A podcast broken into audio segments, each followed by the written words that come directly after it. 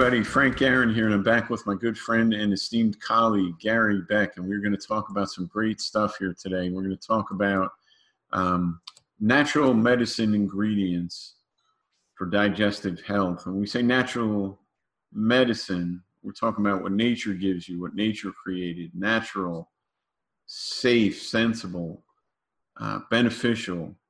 These are the things that you can use that nature has given us a, a, basically a bounty bounty of stuff that we can use to aid and enhance and maintain our digestive health. So Gary, you know, let's talk about this whole thing here. Let's, why don't you why don't you walk us through it? You made a beautiful presentation here, and I'm I'm in awe of it because that's that's I can tell you put your heart and soul into it. I'll let you fly the plane here. Walk us through what you want to talk about because it's. I asked you this question last week, and I said, "Hey, what can we do about you know what can we eat or or you know what can nature give us that will take care of our gut? And uh, you said hey frank no problem. I'll come up with something for us. And here we are. So let's do it. Yep here we are. Hi frank and hi everybody. Great to be here again. Yeah so so our talk over the last little while we've obviously covered quite a bit of ground. We've discovered that um, inflammation is sort of at the bottom of why things go wrong and a whole host of other things. So, yeah, this this little presentation today is going to run through some of the foods, some of the items, some of the the uh, supplements, even that or ingredients that might be in supplements that are going to be particularly helpful in enhancing your digestive system and obviously as a result enhancing lots of other things in your body and your well-being so it's it's uh, of course, something that we understand is that the, the gut is our center, and in many ways, it's the center of our well being. So, if we get it right, we're going to feel much better. And uh, there's uh, a wonderful range of foods and nutrients that, as Frank's mentioned, are provided you know, by nature for us to do the job of keeping our digestive system going and uh, soothing, healing, uh, acting as anti-inflammatories and so on and so forth. So it's a bit of a eclectic mix that I've put together today. It's it's foods and herbs and and other things that people may be aware of, but maybe there's one or two in here that I've got that uh, a lot of you may not be so familiar with. So let's uh, kick off and and uh, the first the first one that I'm going to mention because it's and it's not a, a pure food, but it's a key ingredient in a lot of uh, products that are designed to enhance the health of your gut. And it's a thing called L-glutamine. And L-glutamine, as the name suggests, is actually an amino acid. So we know amino acids are the building blocks from protein. So the building blocks from protein. And, and as far as the gut goes, this little guy called L-glutamine is a really important one because we, we recreate and rebuild, regrow the cells that line our gut at quite a phenomenal rate. And L-glutamine is a key component to allow that to happen. So it's, it's of course going to be rich in all those protein foods, whether it's beef, chicken, fish, or dairy products, but also right uh, in quite a range of uh, vegetables, beans, beets, cabbage, spinach, carrots, uh, even through to something like um, a good old fermented food, miso. So yeah, glutamine. And the key with uh, glutamine, as I mentioned, it's part of part of the substrate or part of the um, requirement for the growth and development of healthy cells that line the gut. It's protective of the mucosal lining, and those of you that have been with us for a while would have heard us talk about the mucosa that lines the intestinal tract. Right, so I remember that. Protective of that area. It also has antioxidant activity associated with it, so it, it helps us in the creation of one of our body's greatest antioxidants, which is known as glutathione. Yeah, that's big stuff. I don't know a ton about that, but I know it's important. So you're yes. gonna. So that's that's uh, essential, is what we're saying. It is. This is this is one of our body's biggest deals regards uh, powerful antioxidants, and we know, of course, antioxidants have the effect of uh, culling out free radicals that course around our body, potentially creating damage. So we don't really want them doing that. And L-glutamine or, or glutathione is created partly from L-glutamine. So it's pretty important. So let's move on to the next one. And this is perhaps a, a lesser well-known ingredient. It's a thing called zinc carnosine. Don't now, know that one. Yeah, so zinc, of course, we all know zinc, and zinc's uh, you know, great, a great uh, food um, or a, an important nutrient, I should say. It's involved with many, many different pathways in the body. Um, but this particular form of zinc, known as zinc carnosine, is a really quite unique and quite clever um, component. And it's particularly good. Once again, it helps to protect that mucosal lining. Okay. But it also has properties that allow it to act as a anti-ulcerative. So if there are potential ulcers or the person is predisposed to ulcers in their gut, and right. that's usually going to be from you know poor food choices and and stress. Of stress. Course. Stress. I was going to say stress. Yeah.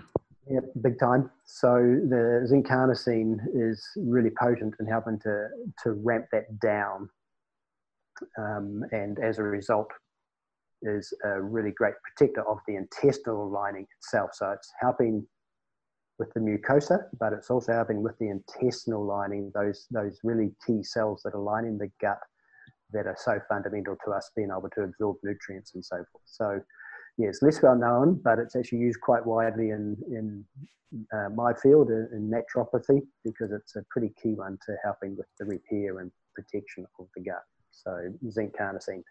And just even just plain zinc, so a good old fashioned off the shelf form of zinc, which might be in a form of oxide or one of the other uh, types.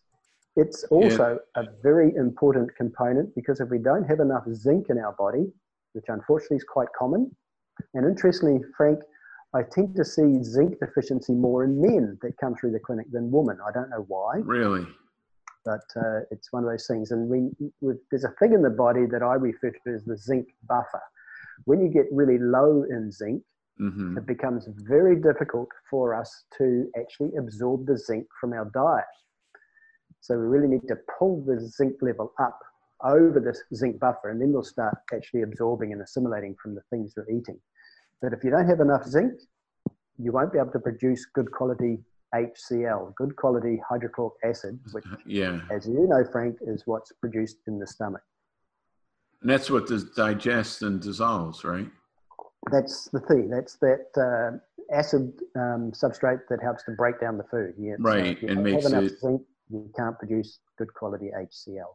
That's what gets this so digested and and lets the stuff flow through, so that you can absorb and use it. Is what we're saying.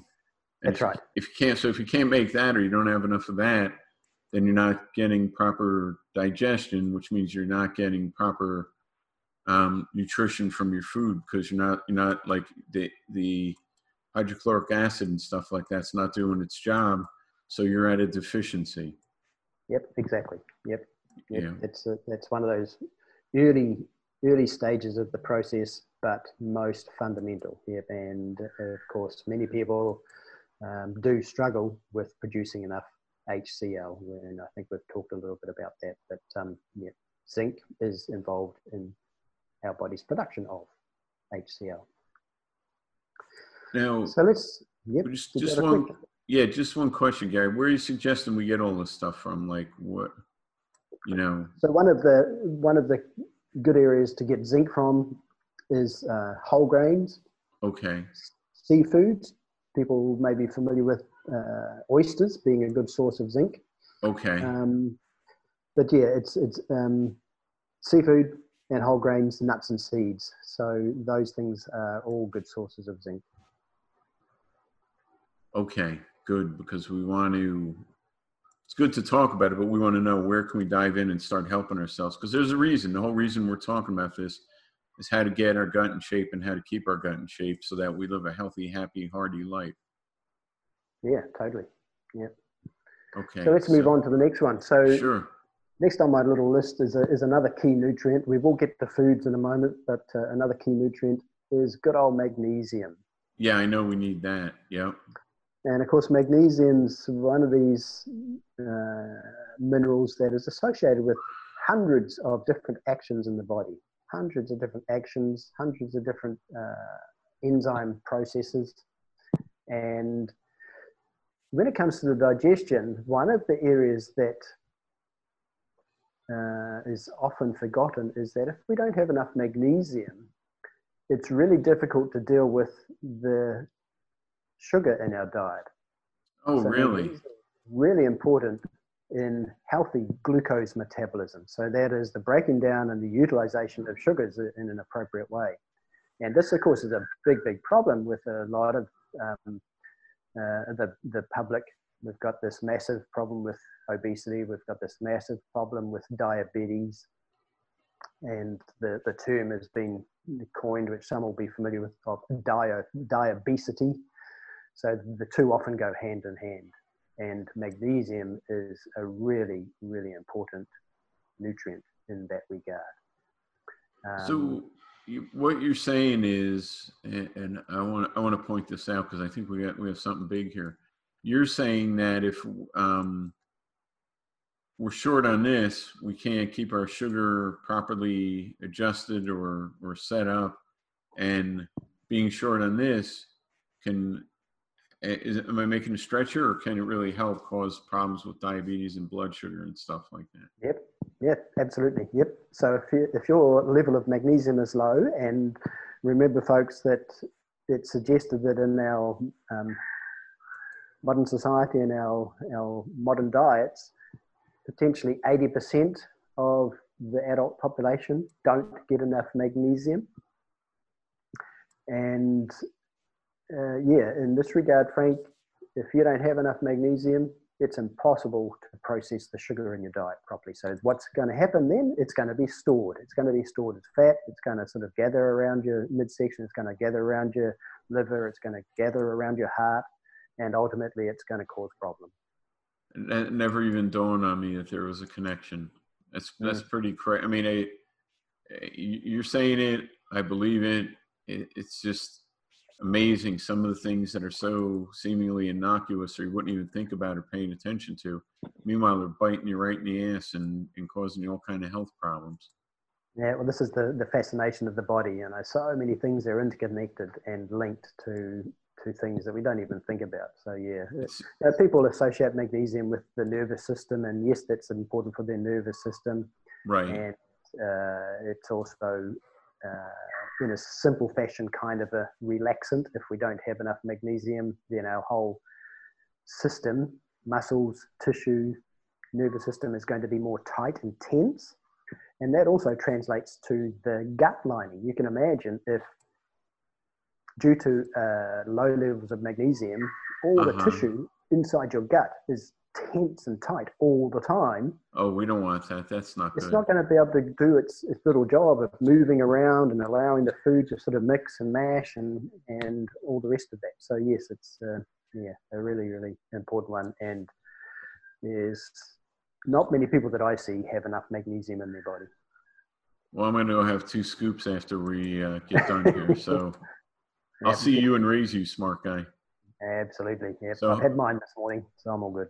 Good on you. What's the next one? Because this is all, again, we're naming names and we're, we're talking about why they work, but um, really what we're saying is we love you, we care about you, and we hope you love and care about yourself, and we want you to have a happy life and a great body. So these are the things that you need to be aware of in order for you to prosper and thrive and be happy you know and and and and, and i mean obviously i'm not the only person that's unaware of this stuff you know what i mean yeah well this is it frank we we go through our lives and depending on, on yeah. our interests or our concerns or our or our issues perhaps um, food often doesn't come into the equation we just think it's stuff that we kind of have to have um, yeah because you're hungry or you just put it in there and stuff like that and Yep, but we've got to remember that all the different components that nature provides in our food have roles. They all do something in the body. And uh, if we can get more of the things that are doing the good things in the body, then of course that's going to give us uh, all sorts of benefits over time.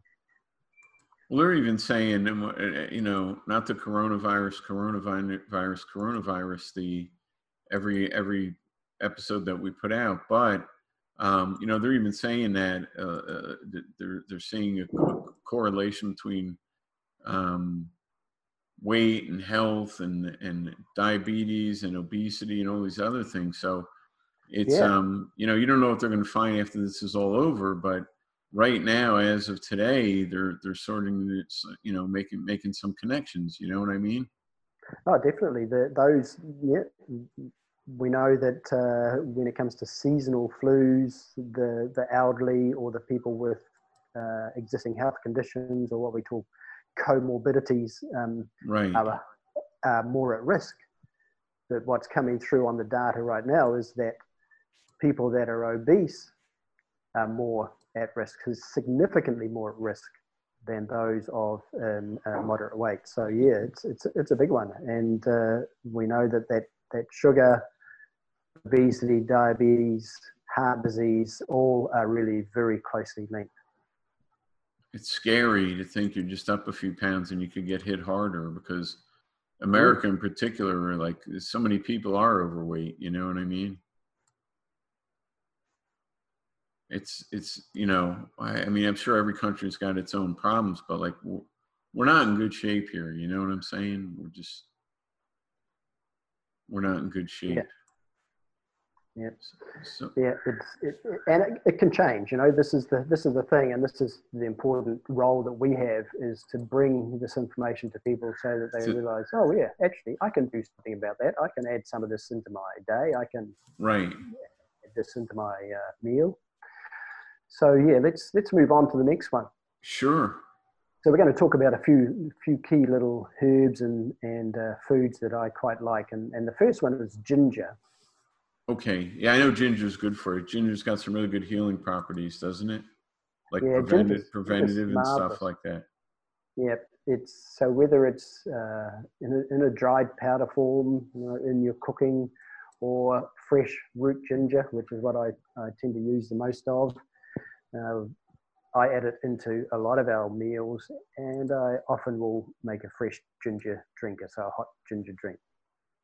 Now, the nice thing about ginger is it's one of the best uh, foods to use to combat nausea. So, it, it, if you've got any yeah. sort of nauseous feeling, and how unhappy gut feeling, then ginger is a wonderful soother in many cases. And, and people use it in many ways, including uh, for travel sickness um, and uh, you know dodgy belly stuff all around. So yep, anti-nausea, very soothing. It's it's a, it's a really it's a warming herb, but it's also very soothing. And uh, I think I think back in history, I think it was uh, Queen Victoria she always had ginger after a meal. Apparently, she was known to be a bit of a glutton, and uh, the ginger was the thing that sort of kept her sane. It, it, it, uh, really? So, so that was the thing that did it, right? That was the thing that did it. Yeah, kept her on an even keel and a, and a level. What do I say? Level playing field. Yep, kept the same. Yep. So yeah, ginger. So it's yeah, good for soothing. Uh, it's great as an anti-nausea agent, but it's also a wonderful little stimulant for the production of our digestive juices. So it actually helps to stimulate production of some of those key digestive components, including enzymes and, and other things. It also will have a, a mild effect on helping to stimulate HCl, that hydrochloric acid that we talked about, Frank. So how to how to how to produce some of that because you need that for your. It's amazing, you know. I sit here and I take notes, and my mind starts wandering, and I'm looking and I'm thinking. It's like you have this amazingly beautiful, wonderful, humbling, awe-inspiring body that just runs itself, whether we do what we're supposed to do or not. You know what I mean? Yep, it is amazing for sure. Yeah, it is amazing. So yeah, don't don't forget the ginger. Use use it often and use it in as many ways as you can. Okay. Um, yep. So good old ginger. As I say, I, I, actually use ginger, the fresh ginger, to make a drink. Sometimes I'll add lemon to that. Sometimes I'll put a little drop of raw honey in with it. depending on on what I'm wanting to achieve. Right. Yeah, ginger is uh, always always in the cupboard and So uh, so doesn't take much to chop a little bit up and ginger hot water over it. ginger could be a carrier if you if you um It can, yes. Yep, it's one of those clever little nutrients that uh, enhances many other things as well. So let's move on. Let's, the next one, and this one is um, an interesting one. So peppermint. Peppermint, of course, uh, people think of the sweets peppermint, um, which generally don't have a lot of real peppermint in them, but uh, the peppermint plant, uh, usually the leaves are what is used, and that can be in a dry form to make a peppermint tea, or uh, some people might use the peppermint essential oil. Uh, and it's another one similar to ginger, so it helps with with um, upset tummies to to some extent, and particularly when there's the sort of little griping pains that might be even linked to that whole leaky gut syndrome. That okay yeah because we talked about that so yeah, it, it, if there's bloating and a lot of gas, then a little bit of peppermint could make a big difference. Uh, it's a it's another one of nature's clever tools in regards to acting as a muscle relaxant.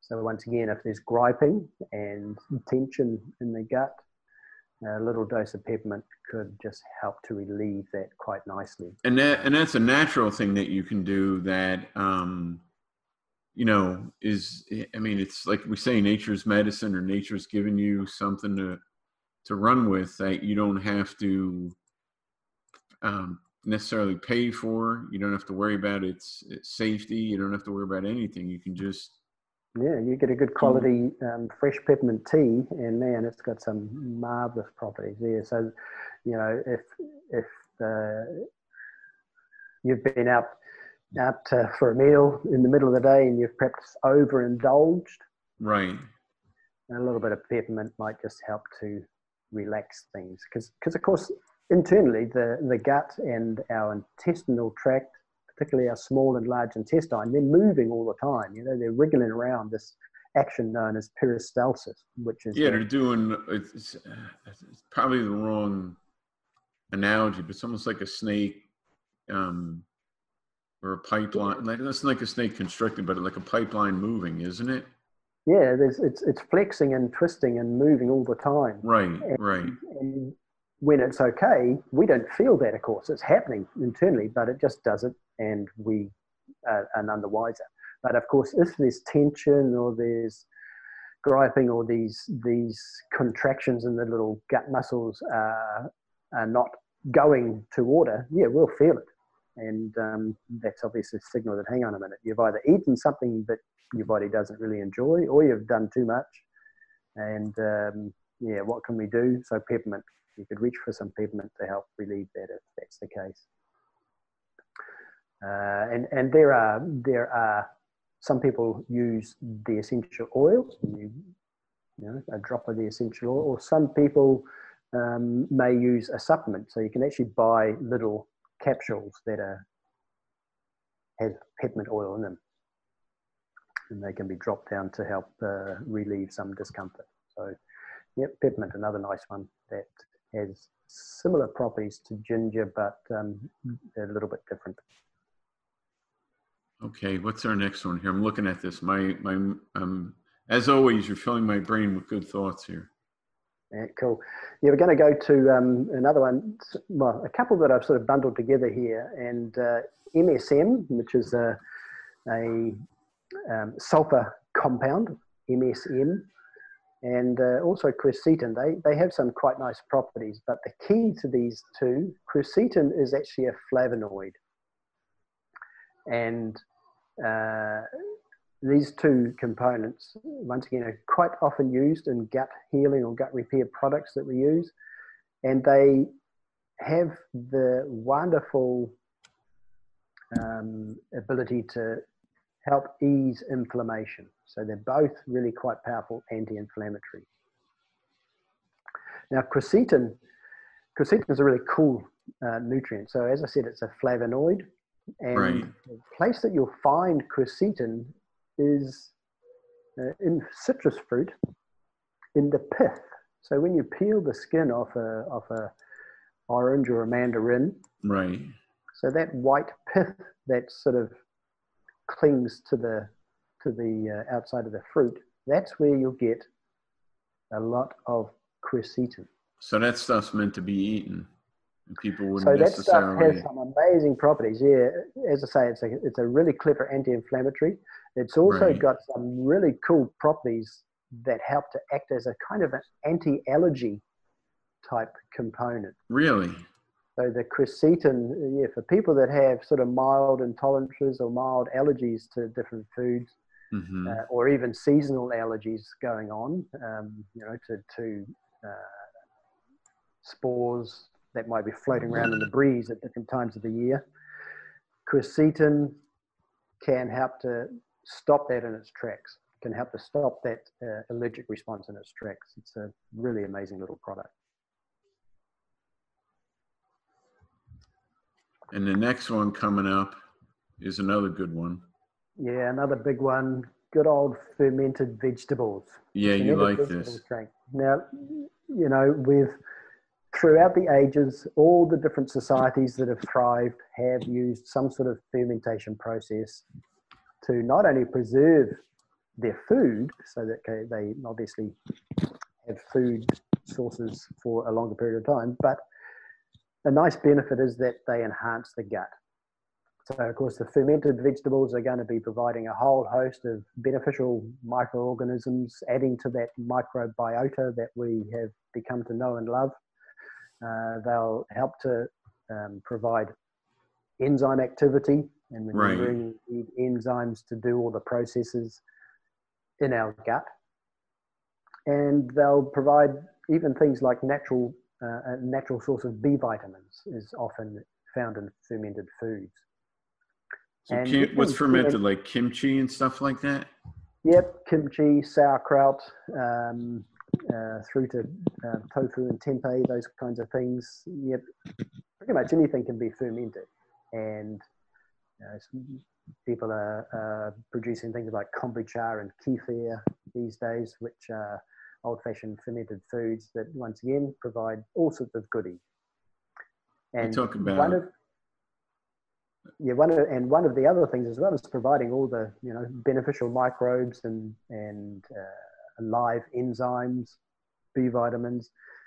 They also have the effect of helping to once again stimulate stomach acid,